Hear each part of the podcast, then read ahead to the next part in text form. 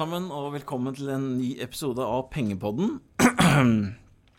I dag har jeg gledet meg, som vanlig selvfølgelig, men jeg har gledet meg ekstra mye i dag, fordi i dag har vi nemlig Thomas Nilsen, Odin-forvalter, i studio. Velkommen, Thomas.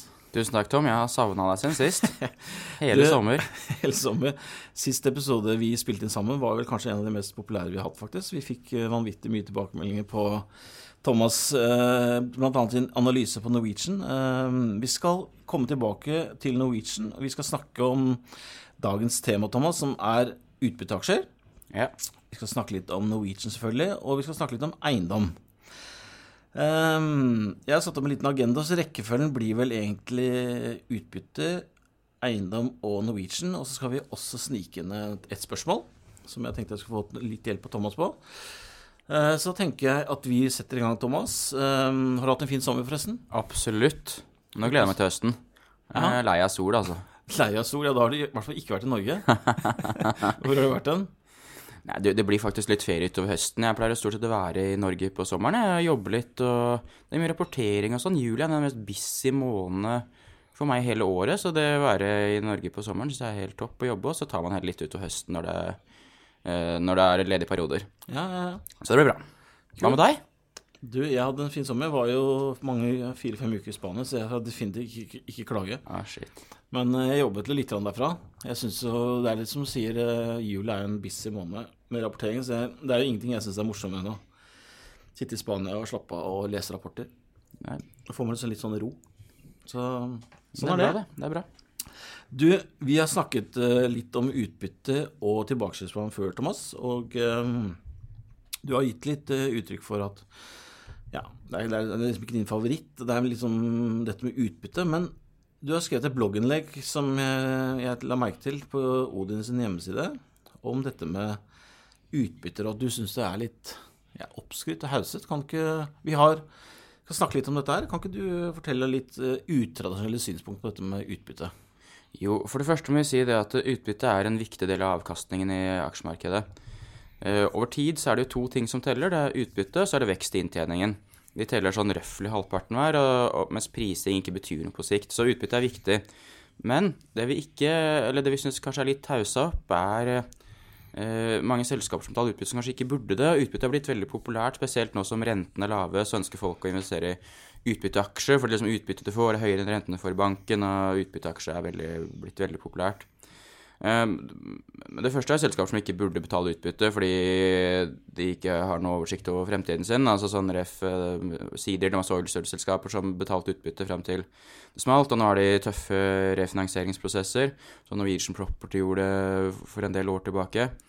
Uh, så de burde definitivt ikke betale utbytte. Og de andre selskapene er jo de som føler seg pressa til å betale utbytte, enten når aksjonærer eller bare de tror at det er smart å betale utbytte. Uh, mens det egentlig burde reinvestert pengene. Og grunnen til å komme på å skrive til blogginnlegget, var egentlig når Protektor kutta sitt utbytte i null. Da falt kursen. Uh, selskapet mener at de kan reinvestere de pengene bedre selv i de markedene som de nå har gått inn i, og skape bedre avkastning for aksjonærene enn å betale utbytte. Kursen uh, falt på det. Og det syns vi er veldig merkelig, fordi la, oss si du kan få 5% utbytte, 5 vekst, da vil du få 10% avkastning. Men klarer du å kutte de 5% utbytte og investere så veksten blir 12 isteden for 5? Altså 12 er jo bedre enn 10. Og vi tror mange selskaper føler seg pressa til både å betale utbytte og betale økende utbytte hvert år. Eh, og det er litt, grann, litt grann hausa opp. Nei, men du, vi har jo Jeg har jo skrevet om eh, du, ja, Jeg gikk på hjemmesiden og så et annet blogginnlegg, om dette med å investere i at man kjø, Å kjøpe aksjer i selskaper som uh, har vekst.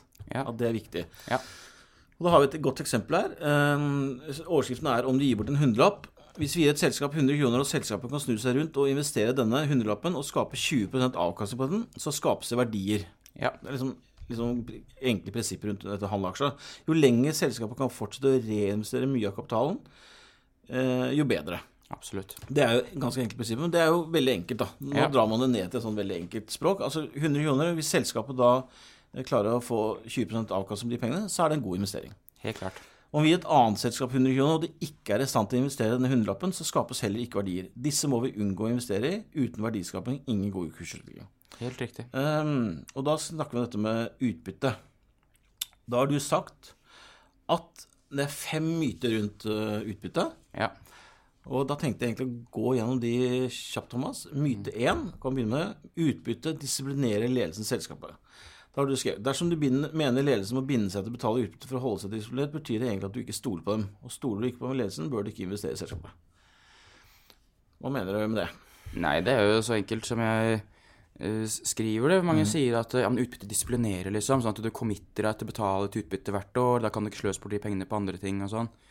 Men jeg tenker ledelsen alltid gjør det som er fornuftig. Er det fornuftig å betale utbytte fordi du ikke har noen gode investeringsmuligheter? Helt fine. Mm. Sannsynligvis, hvis det er tilfellet, så er det ikke en god business, da, eller da er du på eller nærheten av en peak. Uh, men du burde jo egentlig heller da kunne reinvestere de pengene og skape verdi på den måten. Liksom, hvis, du, hvis du liksom mener at du, det disiplinerer ledelsen, da, da, som jeg sier, da, da føler jeg ikke du stoler på det, da. Mm. Og da burde du holde deg unna. Det er nok selskaper i verden du kan stole på, så hvorfor skal du investere i det du ikke kan stole på? Myte to du skrevet, er utbyttet signaliserer at ledelsen har tro på fremtiden. Ja, det er ofte også sånn, ikke sant. Du så øh, Nå nylig så begynte jo Storebrand å utbytte, kursen gikk masse opp, for da var liksom spekulasjonen gikk fra trenger du hente kapital, til at de betaler utbytte, trenger du i hvert fall ikke hente kapital. Det er jo dritbull. Eh, og det tror vi også, liksom, hvis de hvis som management må liksom vise sin tro ved å betale utbytte De må jo alltid gjøre det som er fornuftig, ikke la seg presse til noe. da. Er det fornuftig å betale utbytte, så, så gjør man det. Og det, i noen tilfeller er det f.eks. telekomselskaper da, som kanskje må kjøpe dyre lisenser i nye land og masse capex, som er en dårlig investering. Da er det heller bedre å holde på, så betaler du det du tjener som utbytte. Det er helt fine. Men jeg syns de aller fleste selskaper bør ha mulighet til å vokse, for uten vekst så blir det ikke noe bra over tid. Og da burde vi investere så mye penger i vekst som mulig, som er fornuftig risikojusterte eh, investeringer. Så det at eh, signaliserer, det er som du nevnte sa Sidril, da. Eh, Selv om alle som kunne lese et regnskap, skjønte at Sidril måtte kutte, kutte utbytte, så falt kursen jeg husker det var 20 den dagen de kutta utbytte uansett. Og det at betalt utbytte før, betyr, var det at de hadde tro på fremtiden? Ja, da hadde de, hadde de ikke gnikka godt nok på spåkula si, altså. Så Nei, det, det, jeg husker faktisk det veldig godt, eh, for det, det var jo i november 14, tror jeg. Det var jo Siril kom med tall 14 dager etter, eh, etter Jeg tror OPEC-møtet var 30. oktober, og hvor de fant at de ikke skulle kutte produksjonen. ja, Og så kom Sider et tall rett etterpå, ja, og da kutta De hadde liksom sittet i, i sånne presentasjoner bare uke før Ja. og sagt og påstått at vi skal opprettholde utbytte, og så plutselig slicer de bare en utbytte i null. ja. Så det var den første av dem, liksom. Men eh, det var jo dramatisk da, husker jeg. Aksjen falt mye. Men på en måte så er det en riktig måte å kommunisere for. for Du kan ikke liksom si det noen steder at nei, vi er litt usikre på det. Altså, Det er litt bedre altså, å holde maska, liksom. Altså, så vi melder det til markedet alle på en gang at vi gjør ikke det. Men poenget er at de burde kutta det lenger før, og de hadde sikkert gjort investeringer for altfor seint til sykelen. Og det viste jo da at de ikke hadde god nok eh, oversikt over hva som kom til å skje. Mm. Da betydde at det ikke det signaliserte at, eller det signaliserte at ledelsen tror på fremtiden, men liksom, det var jo feil. Mm. Så ikke har alltid tro på det at du, fordi du betaler utbytte, så kommer alt til å bli bra. Nei, eh, og så er det også en, en annen myte, da, dette med mm, eh, Når du snakker om aksjonær... Neste, er jo utbytte av aksjonærvennlig. Ja. Det er spesielt en sånn amerikansk greie, dette med at uh, disse dividendefondene Man er så redd for å miste de, etc. Og det ser vi jo annet i Statoil. Statoil har sittet og betalt ut utbytte nå i, i hele perioden hvor oljeprisen har vært dårlig. Og det, er, ja, det må jo være fordi de er redd for å miste Eller at aksjen skal, eh, skal falle. Jeg kan ikke se noen annen grunn. Nei. Jeg tenker at eh? Du, må, du må tørre å drite litt i aksjonærene dine på en positiv måte. da. Du må gjøre det som er riktig for selskapet. Ha såpass eh, liksom respekt for deg sjøl og være såpass rak i ryggen at du gjør det som er riktig. Og Hvis det er et utbyttefond da som må selge, så Men det er ikke ditt problem, det. At de er skrudd sammen på en sånn måte. Du må gjøre det som er riktig for selskapet, investere det som er riktig, betale det som er riktig utbytte. Og ikke bry deg om hvordan type aksjonærer du er. Andre er jo sånn at du har en stor aksjonær, og de som trenger penger for å betale formuesskatt, eller har bare lyst på penger, da, da får du heller liksom selge litt av aksjene dine, da, hvis du på dødelig jeg er 100 enig. Altså, nå, nå, nå har vi på en måte gått gjennom en periode hvor oljeprisen har vært lav. Det har vært, vært Vi skal ikke snakke, s- skli ut og snakke for mye om Statoil, men hvis du ser på Statoil, Ja. som er en bransje som er en operatør Ja. Grunnen til at jeg tror Statoil betaler utbytte, er fordi at alle operatørene i, i verden har liksom Exxon Ja, men det er liksom bare utbytte. definert. ikke sant? De liksom snakker om cash, cap, nei, cashflow etter utbytte. Og sånn, det er ikke ingen andre som gjør det. Det er bare sånn definert i den bransjen. da. Ja, de, de, de, Du må de tørre å liksom mene litt det som er riktig for deg selv. da. Men, men nå har det vært underinvestert i lisenser og alt i årevis. Vi har rater på riggrater, altså det er en tredjedel, en fjerdedel, hva det var. Det er jo Ja. nå du burde hatt de pengene du har reinvestert. De burde investert nå i stedet for betalt utbytte. Helt enig. Så, men, men. men du, myte tre. Utbytte er aksjonærvennlig. Ja, det var vel litt det vi, vi, vi snakka om, Tom. At du må, du må gjøre det som Blir er riktig for selskapet. Som skaper den beste risikojusterte avkastningen over tid. Og ikke bry deg om hvem som er aksjonærene dine. På den måten. Du skal ikke drite i aksjene, som jeg sa, men så- men som du må gjøre det rett for selskapet. da. Og det er jo egentlig Skaper best mulig verdier over tid. Uh, myte nummer fire. Emisjon og utbytte om hverandre. Den er interessant. Ja, her er det jo mange aspekter, egentlig. Uh, Det, det enkle aspektet er jo selvfølgelig Hvis du skal gjøre emisjon, så må du betale fee til et meglerhus. Uh, Så hvis du henter da si 100 millioner, eller en milliard, da Liker å snakke litt store tall. Eh, og så betalte du 100 millioner i utbytte rett før, så kunne du egentlig bare kutta de 100 mill. i utbytte, og så henta 900 mill. isteden. Og så kanskje kunne kutta utbyttet som kom etterpå også, så kanskje det du sparte inn 100 der også.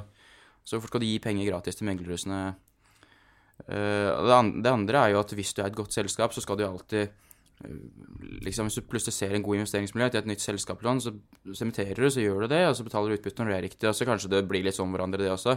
Men du må gjøre det som er riktig på, på det tidspunktet du gjør det. Hvis du skjønner at eh, du kommer til å trenge egenkapital fordi liksom, det går, går dårlig, eller du ser at du kommer, får masse investeringer framover i Capex, så bør du kutte utbytte, heller, heller liksom investere i det. Og om da utbyttet faller et år og stiger neste år, eller sånn, så sånn det er over tid totalen som er eh, viktig, da.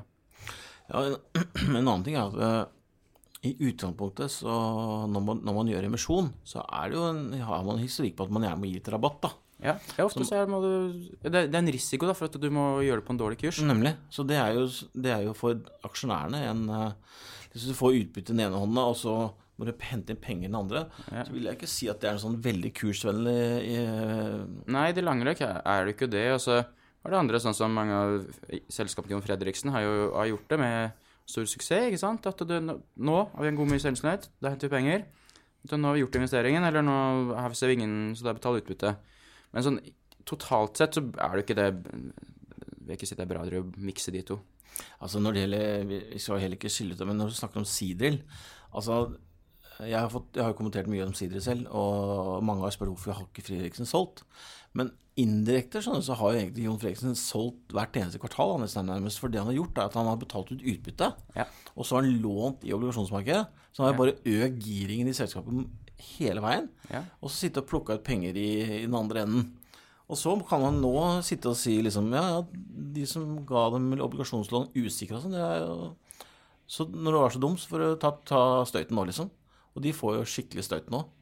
Golden Ocean betalte vel utbytte fram til ett eller to kvartaler før som obligasjon, til å ta en haircut. Ja, det er bra for bortselskapet, det. Spennende. Har du noen tanker selv om, uh, om Sider, eller har du sett noe på det? Nei, jeg har ikke det, om det er opsjonsprising eller hva implisitt verdi per G. Jeg har ikke sett på det, Tom. Det Helt i er ikke på min agenda. Absolutt ikke. Du, uh, siste, myten, siste myten fra deg, Thomas, Ja. er utbytte gir høy prising i aksjemarkedet. Ja, Hva mener du med det? men de gjør jo ofte det, da. Hvis du tar utbytte, så tiltrekker det kanskje flere investorer, og får høyere prising, og du nevnte innledningsvis, det er lave renter, så du kan få 3 dividend yield. Det er mye bedre enn du får i banken, liksom, så, så får du høy prising, da, så blir den yielden prisa ned og ned og ned. Eh, så det men, men liksom, du må gjøre det på de rette måtene. Og du har sett andre selskaper som har også gjort de rette beslutningene. Eh, Sånn som Balder, et eiendomsselskap i Sverige, som nekter å betale utbytte. Har fått prisingen opp, de også, fordi de har klart å reinvestere de pengene i fantastisk vekst. Og aksjemarkedet har fått opp øynene for at det finnes faktisk andre ting enn utbytte som, som også teller. Så de sier jo rett ut at eh, den dagen vi betaler utbytte, så er det en refleksjon at vi ikke ser gode investeringsmuligheter. Ser vi ingen gode investeringsmuligheter, så er sannsynligvis markedet nær peak. Den dagen vi betaler utbytte, så er det sikkert lurt å selge aksjene. Sier du det, ja? Ja, altså mellom linjene, Ja, jeg ikke sant? det, jeg skjønner, men, ja, men det er kult, det. Og en Ja, så annen jeg syns det er litt sånn derre Er ikke det litt riktig egentlig, Ja. tanke, egentlig? da? Altså Når du snakker om høy pris, hvis jeg skal nevne noen eksempler ehm, Det er lett å komme innom omsider, ja, men jeg, jeg vil jo først, først og fremst si Mange har jo kritisert eh, alt mulig rart, men- men Sidel, det, det de har gjort som er utrolig bra, det er at de har nå i, hver- på hver kvartalsrapport, de siste tre kvartalene, tror jeg, Ja. har de skrevet Altså, de skriver rett ut at vi er en, re, en restrukturering. Den er veldig vanskelig. Men høyst sannsynlig kommer det ikke til å bli noe igjen til aksjonærene. Nei. Det har de sittet kommunisert rett. Det er liksom ikke noe mellom linjene, ingenting. Så jeg må si at det, det, det, er det, det står det respekt. Jeg syns liksom det Fredriksens dem, de er ganske sånn de er ganske Ja, ja. ærlige, liksom. Så det er liksom ikke noe, De legger ikke noe mellom linjene. Men når du sier utbytte i høy, prising i aksjemarkedet, da, skal jeg nevne ett eksempel. Da. ene er i mine øyne Statoil, som var Jeg har sittet gjennom to år og handla på 140 kroner, liksom. Altså jeg har ikke fått det til å gå opp i det hele tatt. Og det, jeg tror det har mye med den utbyttepolitikken. Nummer to var jo Sidrill, som eh, betalte 10 yield, og, og implisitt priset mange av riggene til 1000 milliarder når du implisitt hadde markedcapen. Ja. De var priset mye høyere enn nybyggsprisene Ja. fordi de hadde denne gilden. Ja. Og det er ditt poeng her, da. At du betaler høy utbytte. Det gir også en kunstig høy prising i markedet i visse tilfeller. Ja, det kan det. Så Noen andre ting du Så dine fem myter om utbytte eh, har vi da gått kjapt gjennom her. Er det noen eh, andre ting du ønsker å tillegge? Vi har jo snakket litt om dette med innen finanssektoren, og der har det jo vært Vi ser jo da at utbytte er veldig eh, populært i, i finanssektoren, men der er også, har det vært snakk om dette med kjernekapital etc. Ja. Hva er ditt synspunkt på det? På sektoren generelt så syns jeg kanskje det kan være et av de stedene da, som det er fornuftig å betale utbytte. Hvis du f.eks. er en sparebank som har et geografisk mandat, og du er markedsledende der du er, og det å skulle utvide til nye geografier vil være kjempedyrt og utenfor mandatet, og du, det liksom, du er skrudd sammen på den måten, så ja, da betaler du det du kan i utbytte. da. Pass på at du har kjernekapitalen plass, så at du ikke ryker på noen smeller, at du har nok til å dekke hvis du får noe dårlig lån og sånn. Da er det veldig fornuftig med utbytte. Som en av telekomselskaper, ikke sant, som det blir kjempedyrt å vokse for med nye lisenser og sånn, eller kanskje legemiddelselskaper som ikke er i en fase der de utvikler nye produkter, men de altså kapitaliserer på det de har gjort før. Du betaler alt som utbytte. Det er helt fint, men, men vi liker jo de selskapene som har mulighet til å investere i liksom god vekst. God risikojustert vekst. øh, lønnsomt. Og da gjør du heller det. Det er mye bedre. Du må ha to ting. Du må ha vekst, og du må ha avkastning på kapitalen. Klarer du å ha de to, så vil det bli en god investering. Det kan godt hende at prisingen du kjøper litt for dyrt, eller noe sånt over tid, så kommer det til å bli bra uansett. Du, For å konkludere litt med rundt det utbyttet, så har du skrevet en konklusjon på bloggen din. Gitt. Eh, vår konklusjon er at selskapenes evne til å gjennomføre lønnsomme investeringer er det som avgjør verdiskapningen i selskapene. Fasiten vil variere fra selskap til selskap. Finansteori sier at verdien av et selskap er summen av fremtidig neddiskutert utbytte. Ja. Om verdien av de fremtidige utbyttene kan økes gjennom lønnsomme investeringer, bør vi som eiere la ledelsen få gjennomføre slike investeringer. Ja. Så det du egentlig sier, er at uh, her kan du potensielt få et positivt. Hvis du investerer bra, så vil det øke avkastningen og også utbyttepotensial.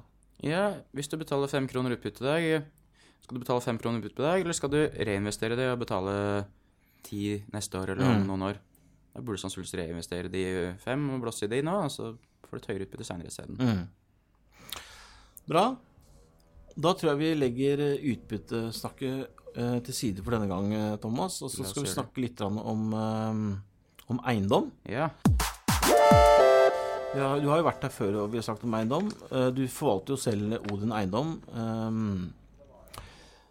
Kan du, kan du gi en liten oppdatering på hva som har skjedd med eiendomsaksjene i den siste tiden? ja, men det går jo alltid bra, det der, ikke sant? Det har jo jeg tror det har vært 16-17% avkastning som starta fondet i 2000. og Selskapene er skrudd sammen på en måte som gjør at du har en stabilitet, forutsigbarhet, god cashflow, god vekst, eh, flink, bra management. Så det, det er egentlig godt, eh, godt av seg sjøl, det der, altså. Så det er bare finne de gode selskapene. Jeg nevnte Baldristad, vi har investert i Victoria Park og Wihlborgs andre selskaper som har vist over tid så klarer de å ha god avkastning på kapitalen. Noen betaler bra utbytte, for å tilbake til det, noen betaler, reinvesterer det i, i videre vekst. Så det har gått, eh, det kjempebra, altså. Og det tror jeg det er god utsikt til fortsatt. Det blir bygd for lite, og det er god etterspørsel, spesielt i Sverige. Så Jeg tror Stockholm var Var det Q... Nei, ved andre halvår i fjor så tror jeg Stockholm var den byen i den hovedstaden i verden med høyest leieprisvekst. da. Eh, Fordi det blir bygd for lite. Ganske vi på peak da, kanskje, men liksom, mange kontrakter skal reforhandles framover, så vi tror det ser veldig bra ut uh, framover også, da. Jeg syns jeg begynner å lese mer og mer overskrifter i avisen om dagen om dette her med at leieprisen i Oslo stiger, og at folk liksom trekker De får kanskje akkurat det de vil når de selger, men de får gode leiepriser. Ja, det har begynt å tikke. Det har vært flatt i lang tid, men det har begynt å tikke litt oppover, det også. Mm. Vi ser da Hvis boligmarkedet bremser litt, så vil det være færre konverteringsprosjekter der du konverterer fra f.eks. kontor over til bolig. Mm. Og det vil gjøre det til etterspørselen for næring også blir eh, mindre attraktiv, da, men vi tror likevel at det er sli, slightly positive da, Mm. til Oslo. Men vi er mye mer positive til Sverige, egentlig. Det ser bedre ut.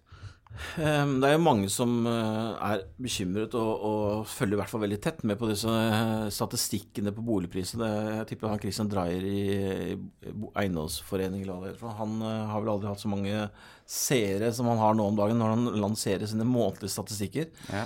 Det er klart at dette opptar jo veldig mange. Du sier jo selv at det er 75% av nordmenn som eier bolig. Så det er klart folk vil sitte jo og tenke på om boligprisen skal videre ned. Hva er dine, hva er din, dine tanker til eiendomsfallet? Egentlig en enkelt syn på det. at eh, ok, det kommer masse ting, fem ganger inntekt, og det er eh, vanskelig å leie ut bolig fordi ligningsverdien er høyere. Men, men tanken er at eh, når 75 eier egen bolig, da vil myndigheten ta vare på oss. Hva vil myndighetene? De vil ha en, en forutsigbar, passe vekst i boligprisene. Det kan ikke gå for fort, for da er det mange som blir stående utafor. Og det kan ikke falle masse, for da får folk det dårlig. Så De vil passe på oss, de vil justere politikken. som det, Nå har det vært opp en del år på rad, og så er det ned noen prosent nå. liksom Over tid så kommer det her til å være helt smooth, altså. Jeg er veldig lite bekymra. Ja, for det eh, Så er det ligger det rekordmange boliger ute på Finn akkurat nå, og da kanskje skal litt ned videre i høst, altså hvem veit. Men over tid så er jeg ikke liksom sånn der eh, Jeg sover greit om natta, altså. Ja, for at eh, det virker som at den der, eh, det som skapte dette her, var at vi fikk en voldsom oppgang på kort tid, spesielt i Oslo, på 26% på et år. Så liksom, de, de fant vel litt behov for å prøve å justere uh, takten. Ja, og det er fair, det, for de som kjøper for å leie ut, da. De vil jo drive prisene opp, sånn at mm. sånn kaller vanlige folk ikke får kjøpt. Mm. Det vil ikke minne, Så de, de kommer alltid til å prøve å gjøre det vanskeligere å leie ut, eller kjøpe boliger og leie ut, fordi det, det er ikke noen god balanse å ha i, i markedet på den måten, da. Nei. Så de vil tilpasse det. setter de liksom ligningsverden opp på utleieleiligheter, vil sikkert eh, stramme inn så mye de kan med skatter og allting på det, så, sånn at det vanlige folk kan få eie sin egen bolig, for det er kulturen vi har. og det får man like eller ikke, men, eh, men sånn er det. og Myndighetene skal ta vare på 75% av oss. Altså, så Mm. så de, de kommer til å tilpasse det, så det blir over tid greit uansett. Altså, jeg, jeg, også, jeg snakker jo litt med forskjellige megder og kompiser etc. rundt dette eiendomsmarkedet, og det, det som fremstår som meg, som jeg har hørt fra flere, er at det har liksom vært to grunner til at vi har sett det fallet nå, i, i, i hvert fall statistikken. At, um, at først kommer den øh, At det er den femgangeren, Siv Jensen sa jo at liksom fem ganger maks øh, fem ganger inntekt. Ja. Det At den kom sånn inn, inn i markedet, som gjør at bankene ble mer restriktive. Samtidig så har myndighetene vært veldig på dette med lokkeprising. Sånn at eh, Si at du sitter på en leilighet eh, som du kanskje har lyst til å selge for åtte 8 millioner, da. Ja. Og så legger den ut til 6,9, ikke sant? Ja. Og, og, og det er nettopp for at du ønsker å lokke folk inn på visning. Ja. Men det har de slått veldig strengt ned på nå. Så nå må, hvis du skal selge leien din for 8, så må du egentlig legge den ut for 8. En prisantydning skal på en måte være den prisen du er fornøyd med. Ja. Og det har ført til at liksom først ene, ene beinet så får, får folk litt vanskeligere med å låne penger. Og andre bein er at prisene er liksom blitt kjørt opp samtidig. da. Ja. Fordi du blir satt på det nivået hvor folk skal selge. Så det var liksom litt to ting som skjedde samtidig i markedet, som gjør at folk ble litt sånn eh, nervøse. Så det er liksom de Det er helt sikkert da. riktig at det er alltid noen ting som påvirker på kort sikt. Mm. Og så har vi selvfølgelig dette med 40% egenkapital på bolig 2, eh, som gjør at sikkert Ja, ikke sant. Det er de tingene du, du må prøve å ta vekk de, da. For det er de som drar liksom er litt sånn marginalkjøperen og drar markedet opp. Og hva hvis, hva prisene prisen stiger 3-4% i året, da? Mm. Hvert eneste år. Det er perfekt. Nemlig. Og de har dratt det mer, ikke sant. Så jeg prøver å få de vekk igjen, ikke sant. Eh, Så mye som mulig og gjøre livet surt for de. Og istedenfor å gjøre det, kan du kjøpe leilighet til leie ut, og myndighetene gjør livet surt for deg, kan du kjøpe din eiendom. Ja. får du både, bra cashflow yield og potensiell prisvekst. Men vi er ikke så opptatt av prisvekst, vi er opptatt av at du får en cashflow hele tida som enten kan få som utbytte eller eh, investering i vekst. Nemlig. Så eh, nå er mitt neste spørsmål om, dette, om du føler at dette prisfallet er en fartsdump eller noe langvarig, men eh, du tenker vel egentlig at det er en liten fartsdump da, kanskje? Ja, ja, ja, om det blir en stor fartsdump eller en liten fartsdump, I don't know, men uh, sånn i overskuelig framtid så tror jeg det går helt greit. Hvor, uh, hvor rentesensitivt tror du dette eiendomsmarkedet er? Altså, hva, hva er det, det er det som bekymrer meg mest, da, den dagen renta min går. gå. Nå ser det ikke ut som det kommer til å skje med umiddelbar nærhet, men på et eller annet, hvis du ser over et tiårsperspektiv, da, Ja. så er liksom renta nå falt fra kanskje syv Altså hva du måtte betale for eh, boliglånet, var sånn syv, syv-åtte for ti år siden. Nå er det liksom to og en halv, kanskje. Hva, hva skjer hvis vi liksom kommer tilbake Jeg tror ikke vi kommer tilbake dit på lenge, men er du bekymret for det? Renten? Nei. Selvfølgelig, så hvis renten går opp, så får du høyere rentekostnader, og kan du leve med det. Jeg tror du har ganske mye å gå på. Jeg har sett flere statistikker. Husker ikke nøyaktig tallene nå, men du har en del å gå på. Skulle liksom renten gå i 7 igjen, så er det sikkert noen som eh, blir litt svette. Men så lenge du klarer å betjene rentene dine, så er det ikke noe stress. Og boligmarkedet er jo asymmetrisk på den måten også, at eh, det er jo du som bestemmer eh, når du skal sette ny verdi på eh, leiligheten din. Så banken kan jo ikke si nei, nå skal vi sette ny verdi. Nei, det er du som bestemmer det. Så lenge du klarer å betale rentene dine, så, så er det ingen som legger seg borti det. Nei. Altså Bankene sier liksom ja, vi har sånn og sånn loan to value, ja, men det er fordi alle som eier bolig, bestemmer sjøl når de skal sette value. Nå fordi en kompis har sett en høy value, ikke sant, og så er det helt eh, good. Ja. Eh, Så, så det er jo ikke reelt, ikke sant. Det er jo helt asymmetrisk. Du, øh, jeg håper jo på at det blir en liten fartsdump og ikke en stor fartsdump. Ja, ja, ja. Det gjør vel de fleste, håper jeg. Eller regner jeg med. Hvis du, ikke er, hvis du ikke er en av de som eh, skal inn i markedet, så kan det kanskje være en fin mulighet for mange nykjøpere. Nå har, nå har det vært veldig tøft for, for nyetablerte lenge. Ja. Kanskje deilig for de å få en liten break. Så at de ikke måtte gå på visning og ting blir bare revet ut. Ja, så kan man tenke på en annen måte. De, de fleste fasene i livet ditt, så skal du kjøpe en dyre bolig neste gang du kjøper. Kanskje unntaket er når du blir pensjonist og skal flytte fra et svært hus til en liten leilighet. da. Ellers skal du nesten alltid kjøpe noe dyrere og større. Og da burde du egentlig håpe at prisene går ned, da. Fordi det tapet på den du har, vil bety mindre enn den gevinsten du, eller lavere prisen du får på den du kjøper. Gitt at du har egenkapitalen din Det er litt sånn mentalt, tror jeg. For at folk Ja, er veldig glad i den egenkapitalen. De man dytter på en måte bare videre, egenkapitalen videre. Ja, og man vil gjerne se at den egenkapitalen stiger, da. Men man, man Mange tenker jo sånn, ikke Ja. sant, at eh, ja, han har tjent en million på boligen i to år, liksom, og tjent 500 000 i året, da, og det skulle tjent det, som at tjent kanskje nesten en mil før skatt, da, jeg har jo ikke gjort, liksom, så jeg har jo tjent mer på, på å bo her enn å jobbe. Det er jo litt farlig, det tanken. da. Det er ikke så farlig hvis du bare går opp, men Nei, er nei, nei. du Jeg tror at det, som er skummelt med det scenarioet ditt, er jo at eh, Det jeg håper ikke folk gjør for mye, er at de refinansierer seg underveis. At hvis du, hvis du lar gevinsten ri, at du liksom får, får være med på det. Men at det som er litt skummelt, er hvis folk liksom Ok, nå er det som du sier, da, du har tjent en million, og så refinansierer du, og så bruker du de pengene på ferier og en kul bil, liksom. Ja. Sånn at eh, det er fint hvis du lar egenkapitalen din vokse. Ja, Du, sant. ehm, et, eh, et spørsmål til jeg har lyst til å ta inn. Jeg hadde, hadde, jeg, jeg eh, ble oppringt av DN her for en stund tilbake om at mange ønsker å mm, investere i eiendom uten nødvendigvis å kjøpe leilighet, og, og liksom lurer på om man kunne bruke aksjemarkedet som verktøy. Og da fant jeg ut at det var ikke så lett eh, å finne det. Og jeg snakket også med deg, og da tenkte jeg kunne ta det med deg nå. Hva, hva er det, nærmeste aksjemarkedet man kommer å investere i leilighet, istedenfor å gå og kjøpe en leilighet to, da? Ja. Så man, man, bo, man har et sted å bo, og så ønsker man å investere mer i eiendom. Kan man gjøre det i aksjemarkedet, og hvordan? I Norge så kan du ikke det, for du har ikke noen boligselskap i Norge. Vi ser i Olav Thon og kjøpesenter, og det er sikkert ikke Litt mer næring? Helt, ja, ikke sant? Men i Sverige så har du flere boligselskap, annet eh, Balder, som er et selskap vi liker godt, og Victoria Park, som vi også eh, har en bra posisjon i. Mm. De eier jo leiligheter og leier de ut. Så det blir jo den enkle måten, for der slipper du at eh, sant, de du leide ut til, ringer deg og sier at eh, komfyren er gått i stykker, eller sluket er tett, eller det er noe sprekk i flisen, eller sant, hva det er for noe. Eh, De investerer i selskap som er store organisasjoner som kan drifte dette på en god måte. Eller så får du prøve å ringe Irar Tollefsen og høre om du kan kjøpe en liten bit av selskapet hans. da, med good luck, men, eh, Ja, det men tror de er jo veldig mange leiligheter både i Oslo og, og, og Ja, det er vel Stockholm og København, tror jeg. Mm. I hvert fall det Men på, på børs så tror jeg du må gå til Sverige da, for å få den eksponeringen. Nemlig så nærmeste eksponering vil være potensielt eh, Balder og Victoria Park, da. Ja. Da er det eksponert mot, eh, mot Sverige, og det er ikke nødvendigvis at det er noe gærent.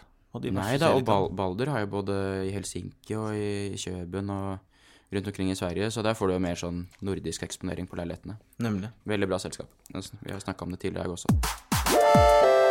Du, bra Thomas, vi skal tusle videre. Vi skal snart uh, sette oss på flyet, Ja, som, som du sa sist. ja. Ehm, jeg skal snike inn en liten, eh, et lite spørsmål fra en lytter, samt at jeg hadde et, skal følge opp et spørsmål vi hadde sist om Det var nemlig en som spurte meg om eh, jeg ville plukket opp sigarettstumpen ProSafe, om det var noe mulighet til å blåse noe liv i den asken. Eh, jeg, jeg sa jeg var litt skeptisk til det, og at jeg snakket om at aktivitetsnivået måtte opp, eh, spesielt på på dette med maintenance, at, liksom at, at, at rigger måtte oppgraderes. Men, men da fikk jeg et svar fra en på Shareville. Det viser seg jo som ofte er at vi har veldig mye flinke investorer på Shareville. Og jeg har jo da fått kontakt med en som heter J. Cæsar, som faktisk jobber i Nordsjøen.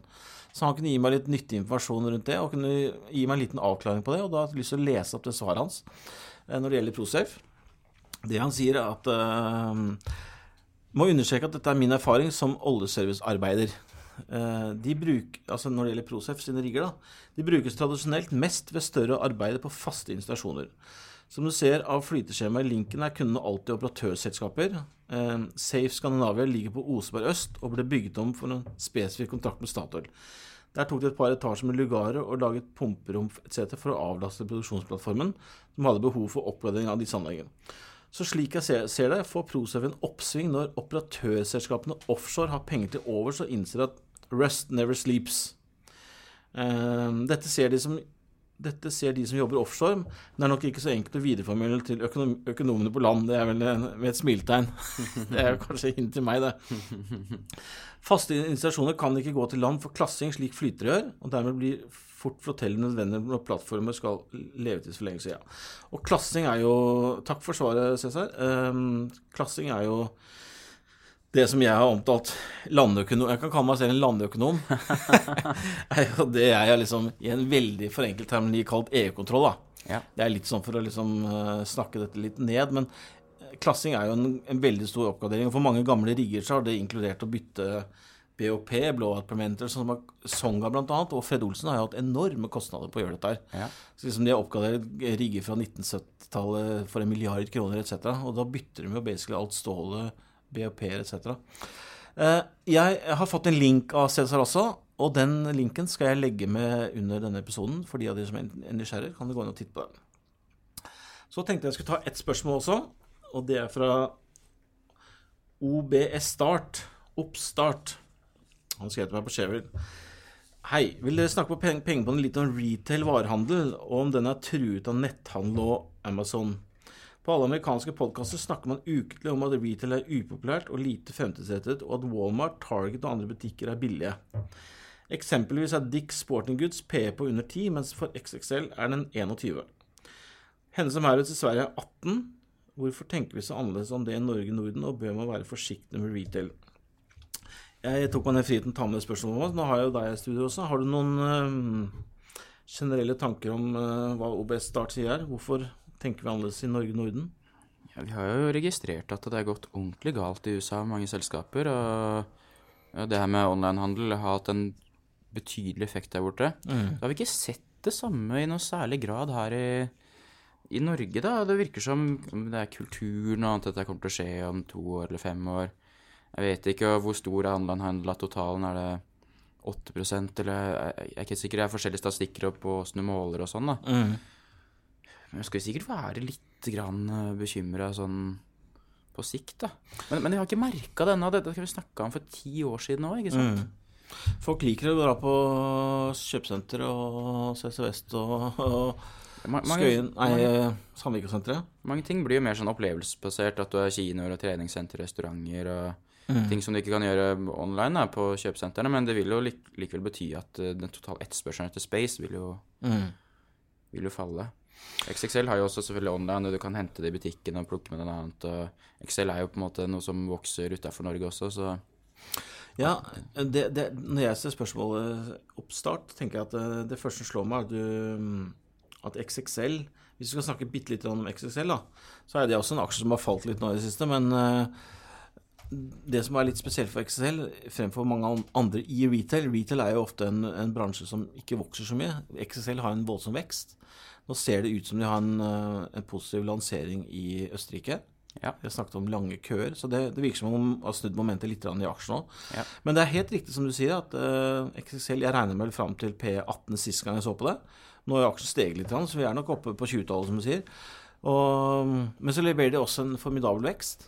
ja. Sånn at uh, Jeg føler han har falt litt på Det er kanskje ufør å si, men at det har falt litt på uflaks, da. Og dårlig vær, dårlig skisesong, så ble det dårlig inn i sommeren med sikkert dårlig sykkelsalg, da. Og hvis det er det som har sendt aksjene, så det blir ikke være dårlig vær hvert år, får vi håpe, da. Nei, Så det, det, vil gå litt begge veier, eh, helt sikkert. det, er litt, det er veldig godt poeng du sier, for at Q1 og Q2 var jo stang ut øh, Ja, værmessig. Ja. Og det, det har jo ført at inntjeningen har falt noe, dermed får du en høyere P. Så liksom markedet tror aksjen ser litt igjennom akkurat det. Tror at inntjeningen skal bli bedre. At det var liksom litt to stang ut-kvartaler. Men han er morsom, han Stenbukk, er ikke det det? Jo. Han sa jo at det, det positive er at når vi, når vi har det vondt, så er det verre, har de andre det enda vondere. Så um, jeg tror XXL er litt sånn spesielt fordi at de eh, de har de virker som selskapet har en god kultur, at de har eh, lave kostnader, og det er jo helt klart viktig i en sånn bransje. Mm. Sånn at du vil dø til slutt. eh, selv om det er en fattig trøst, så tror vi ikke de kommer til å dø, da. Tvert. Eh, Men jeg har jo bodd selv mange år i USA, og har jo vært der masse. Og det, det som slår meg litt an i USA, at du har veldig mange altså Når du snakker om Walmart og Target, så har du veldig mange andre også um, som, har, som selger mye av de samme produktene. Du har veldig mange konkurrenter. Og senest i går eh, kveld kom det jo faktisk at Toys for Us går, må Chapter 11 kon- Ja, det kom på mandag kveld, ja. Og det er på grunn av eh, De har altfor mye gjeld. ja. Jeg tror det var 5 milliarder dollar gjeld. Sliter med å betjene gjelden. Så det er, det er ingen tvil om at uh, retailerne sliter der borte. De har sikkert betalt altfor mye utbytte, vet du. ja, det vet jeg ikke, men Så start, Jeg har ikke noe sånn kjempegodt svar på hvorfor vi tenker annerledes, men eh, når du snakker om HM annet, har jo også fått, eh, har jo vært en sånn aksje som har tikket og gått egentlig så lenge jeg kan huske, inntil nå. Ja. Nå har aksjen nesten halvert seg på to år, tror jeg. Ja. Så det er klart at det er et eller annet som skjer, skjer på retail-siden. Ja. Eh, bra. Da skal vi tusle videre. Hvor skal vi ut og fly denne gangen, Thomas? Det har vært, det har vært en, en turbulent, skal vi bruke det årene, eh, runde for Norwegian siden du satt her sist. ja. Aksjen har ja, svingt kraftig, og den har vært eh, ganske mye ned. Det var, var jo en av eh, årets tapere en periode, var nesten ned 50% Men den har kommet seg litt. Og det er, altså, hvis vi skal liksom recappe litt hva som skjedde, så har vi vel hvis jeg skal gi en liten oppdate på hva som har skjedd siden sist, er det at de leverte vel svake både Q1 og Q2-tall. Eh, Vi har hatt en CFO som har sluttet, Frode Foss. Ja. Um, vi har hatt uh, Ryanair-sjefen som har spådd konkurs innen noen få måneder, så det var ikke noe vits i å lage noen avtale med Norwegian. Eh, og så kommer uh, Kjosen ut plutselig kunne ha tak i en million aksjer. Så det, Ja. det er jo ingen tvil om at det hadde, her har det virkelig vært masse spennende å forholde seg til. Ja. Men kan ikke du Du var jo så flink og lærte oss masse om ulike begreper som ask og rask og yield og kabinfaktor etc. Er det um, Er det noe som du har lyst til å dra fram som uh, har ført til at uh, ja, vært litt skuffende utvikling i aksjen? Hvis vi prøver å Altså, Kjos kjøpte Kis kjøpte masse aksjer. Hvis du prøver å skjønne litt De som er negative, hva er det de mener, da? Jeg tror det er to ting. Det første er at de har hatt for mye gjeld og vil ha problemer med finansiering. Eh, Og det andre er at de har gjort det for dårlig på driften, at de har hatt for høye kostnader, og det har ført til dårlig resultat for første halvår. Mm. Da tenker jeg at eh, hvis han kjøper en meningsfullt antall aksjer ikke Han kjøpte 800 000 aksjer på 240 kroner, det er et meningsfullt beløp på, på alle måter. Mm. Kom dagen etter eh, de annonserte samarbeid med EasyJet. Dem Ryanair er jo off nå, så vidt jeg har skjønt. Mm. Så tenker jeg, hva, hva er det han vet, da? Han hadde vel ikke lagt så mye penger på bordet hvis han trodde Du vet jo som management, du vet jo hvordan bookinger er, du vet åssen ting er. Du vet åssen forfallet på gjeld, du vet åssen finansieringsstruktur er. Hvis han har, Du veit jo på forhånd hvis du har, har dårlig økonomi og du må hente penger. Så de må jo ikke det, da. Da hadde ikke han kjøpt de er et tydelig signal. Ekstremt tydelig. Han veit bedre enn oss, liksom.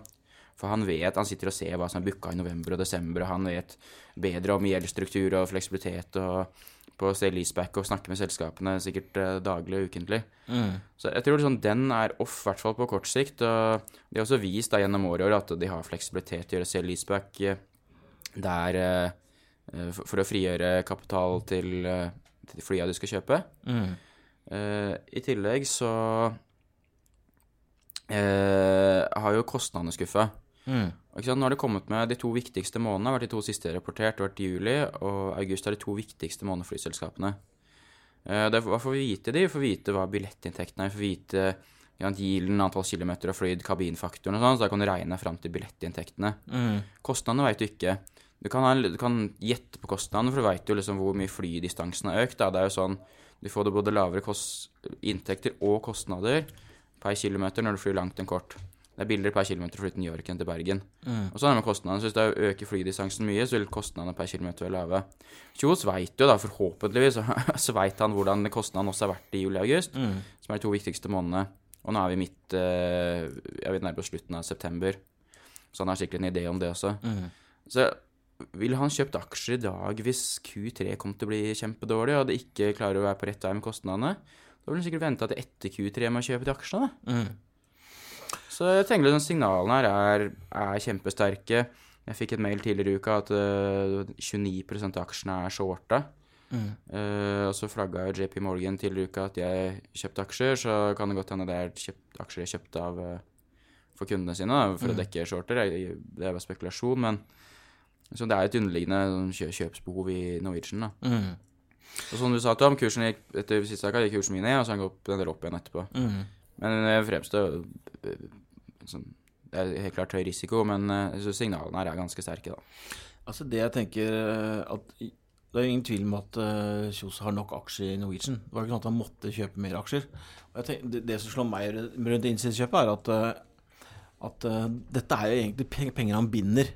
Han kan jo ikke liksom kjøpe på 240 kroner For det første så stengte han 214 dager før, så han kjøpte jo, 6, kjøpte basically 10% over, over 10 over kurs. Ja. Uh, og da er det ikke sånn at hvis den går i 270, så tenker jeg nå, nå tar jeg de 24 millionene i gevinst. Altså, Nei. dette er jo penger han basically binder til nesten all evig tid. Ja. Så det er et veldig sterkt signal, syns jeg. Ja. Og det betyr, som sier, at han eh, fremstår for meg som at han, han er mindre nervøs enn alle andre når det gjelder dette med kostnader. Og vi har lest bl.a. i QT-rapporten at mye av de kost, den kostnadsøkningen har vært relatert til bl.a. Uh, opplæringsprogrammer til pilotene. De har fått mange nye fly, Ja. som gjør at de, har, som, at de har fått litt uvanlig høye kostnader akkurat nå siste halvåret. Ja, Det er jo sånn når det vokser mye, så må du ansette folk, og før de kan begynne å sånn, jobber med inntektsbringende arbeid, så må de læres opp, og det tar type seks måneder. Ja, ikke sant? Så der blir det masse kostnader da, som du ikke får inntekter på, skjønner. Og de kommer jo ikke neste år, uh, fordi da er de opplært, da kan de jobbe. Da skulle altså ansette nye, så vil jo samme problematikken oppstå igjen, da, men på et eller annet tidspunkt skal det vokse mindre, og da vil jo da eh, alle effektene komme inn positivt.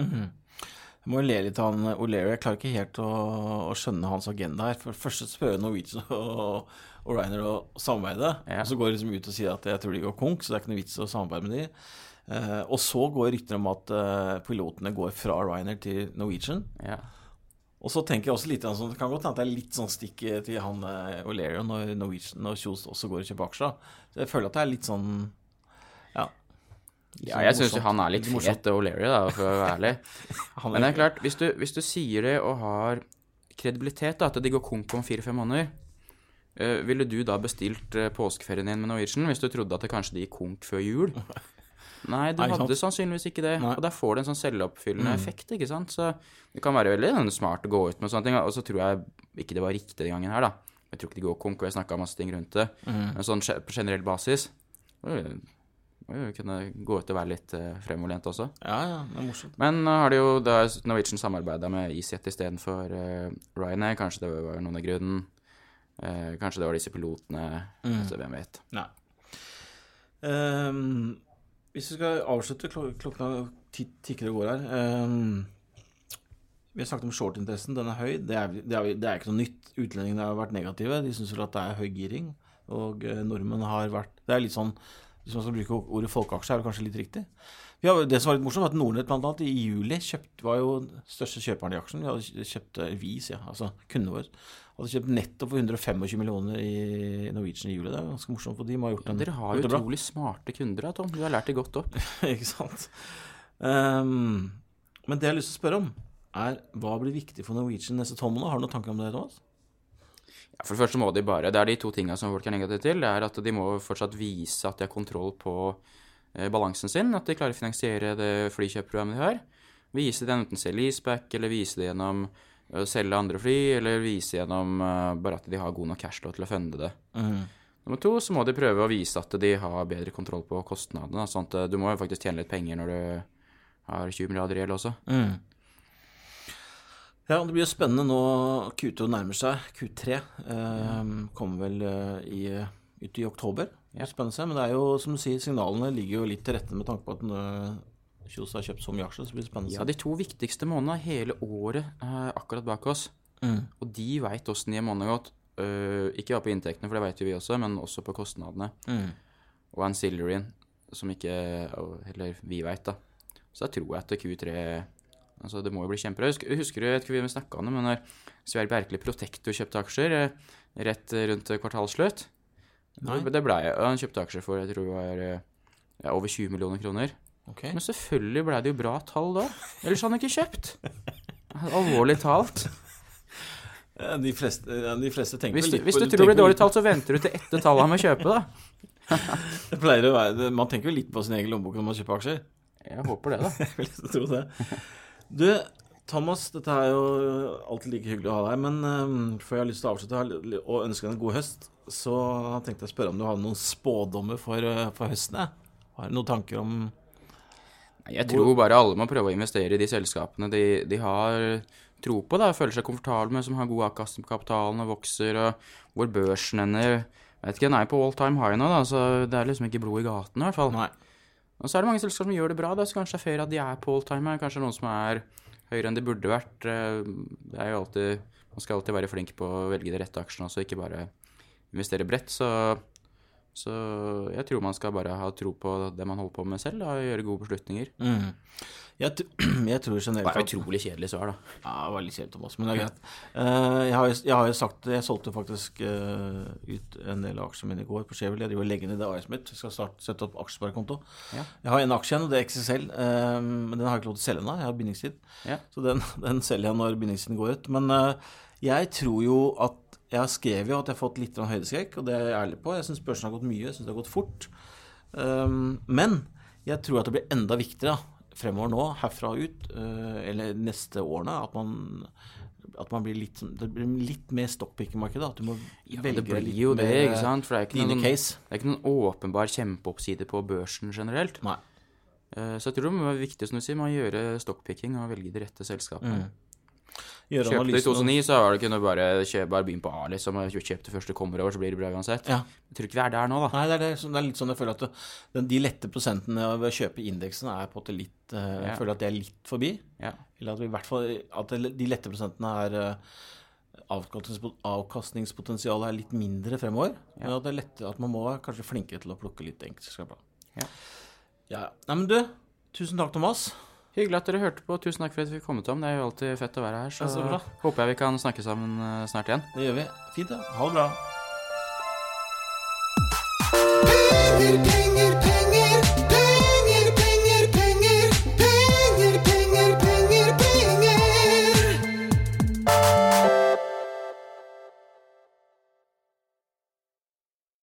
Denne podkasten skal anses som markedsføringsmateriell, og innholdet må ikke oppfattes som en investeringsanbefaling. Podkasten er kun ment til inspirasjon og informasjonsformål.